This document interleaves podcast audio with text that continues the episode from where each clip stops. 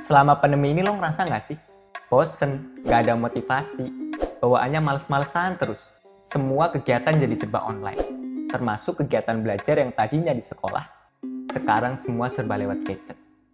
Kalau lu ngerasain hal yang sama, lu berada di video yang tepat. Yuk kita obrolin bareng, tonton video ini sampai habis. Jangan lupa like, comment, and subscribe.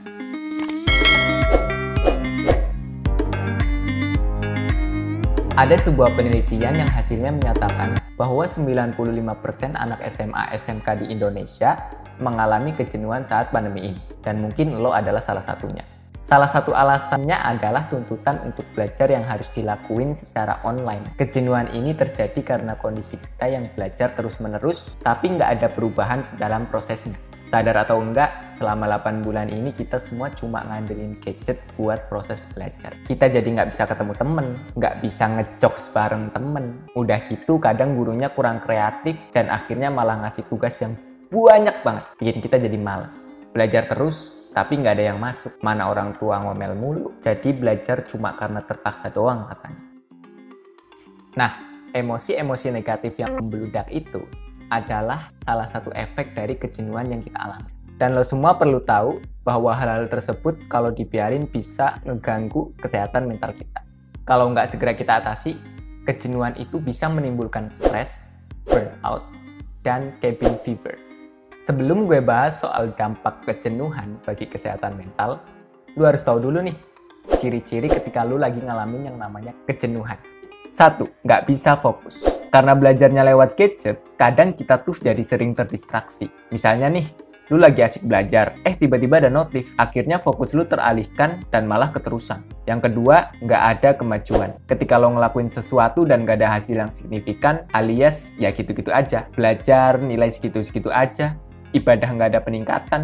Rutinitas juga ya gitu-gitu aja. Yang ketiga, demotivasi. Karena nggak ada kemajuan tadi, lo juga ngerasa semua yang lo lakuin nggak ada maknanya. Belajar, sekolah atau kuliah, ya udahlah jalanin gitu aja. Tiba-tiba muncul pertanyaan dalam benak lo. Sebenarnya yang gue lakuin bener nggak sih? Jangan-jangan gue cuma buang-buang waktu aja. Dan ya, rasanya lo udah di titik bodo amat. Mau dapet nilai berapa aja juga terserah lah.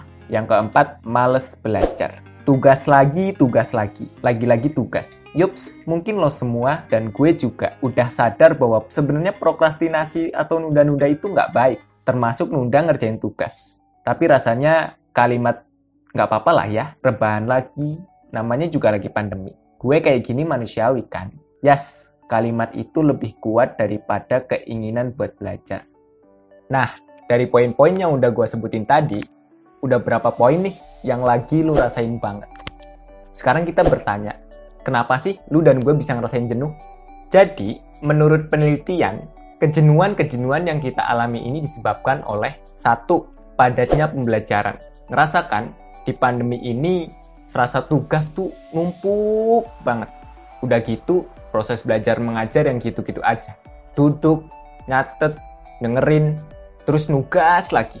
Intinya tuh tugas, tugas, dan tugas. Di tahun dua ribu tiga belas, Stanford University ngadain penelitian untuk siswa-siswa yang menghabiskan waktu lama dalam tugas-tugas atau P R-nya. Hasilnya banyak dari mereka yang mengalami stres, masalah kesehatan, ketidakseimbangan hidup, dan keterasingan sosial. Sebenarnya tugas itu bisa dikatakan banyak atau lama itu karena apa sih? Penelitian yang diterbitkan di The Journal of Experimental Education menjawab, kalau tugas dalam sehari yang dikerjakan lebih dari dua jam itu sudah termasuk lama.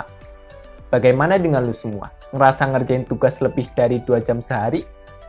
Well, lo nggak sendiri. Yang kedua, kurangnya interaksi sosial. Mau nggak mau ya setelah ada social distancing, kita benar-benar membatasi kegiatan sosial kita. Yang biasanya bisa kumpul bareng temen, main, makan bareng. Ya pokoknya apa-apa yang bisa bareng gitu, tiba-tiba Mbak Rona datang dan membuat kita harus jaga jarak. Sebuah studi di Amerika menyelidiki ada lebih dari sepuluh juta pencarian tentang kesehatan mental di Google setelah adanya hashtag stay at home atau hashtag di rumah aja. Topik-topik seperti kecemasan, negative thinking, bahkan hingga percobaan bunuh diri sangat meningkat drastis saat pandemi ini. Yang ketiga, lu juga bakal lebih galau ketika nggak ada sinyal atau nggak punya kuota. Terlebih lu semua harus memenuhi ekspektasi-ekspektasi sekolah dan orang tua lo semua. Padahal beberapa di antara lu mungkin nggak punya fasilitas yang memadai. Nah, Jadi gimana nih caranya ngatasin kejenuhan ini? Satu, terima dulu perasaan itu. Well, lu nggak sendiri kok. Gue, temen-temen lu, dan bahkan hampir semua orang saat ini lagi ngerasain hal yang sama. Jadi ya terima dulu aja. Yang kedua, belajarlah memanage waktu.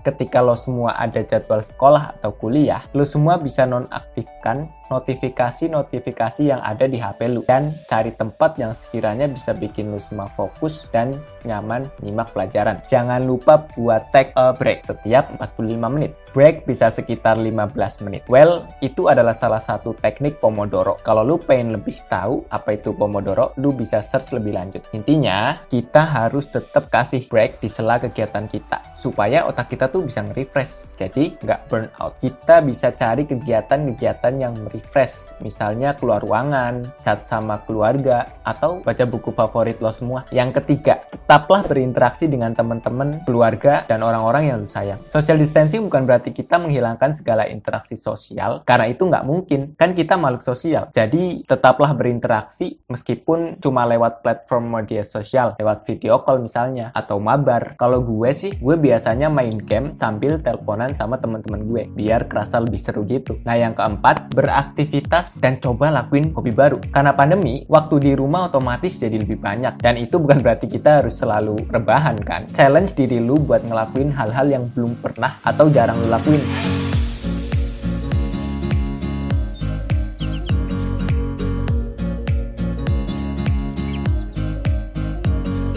Secara spiritual, tetap jaga ibadah untuk nge-refresh rohani kita. Salah satunya untuk yang muslim bisa perbanyak doa, terhindar dari kemalasan.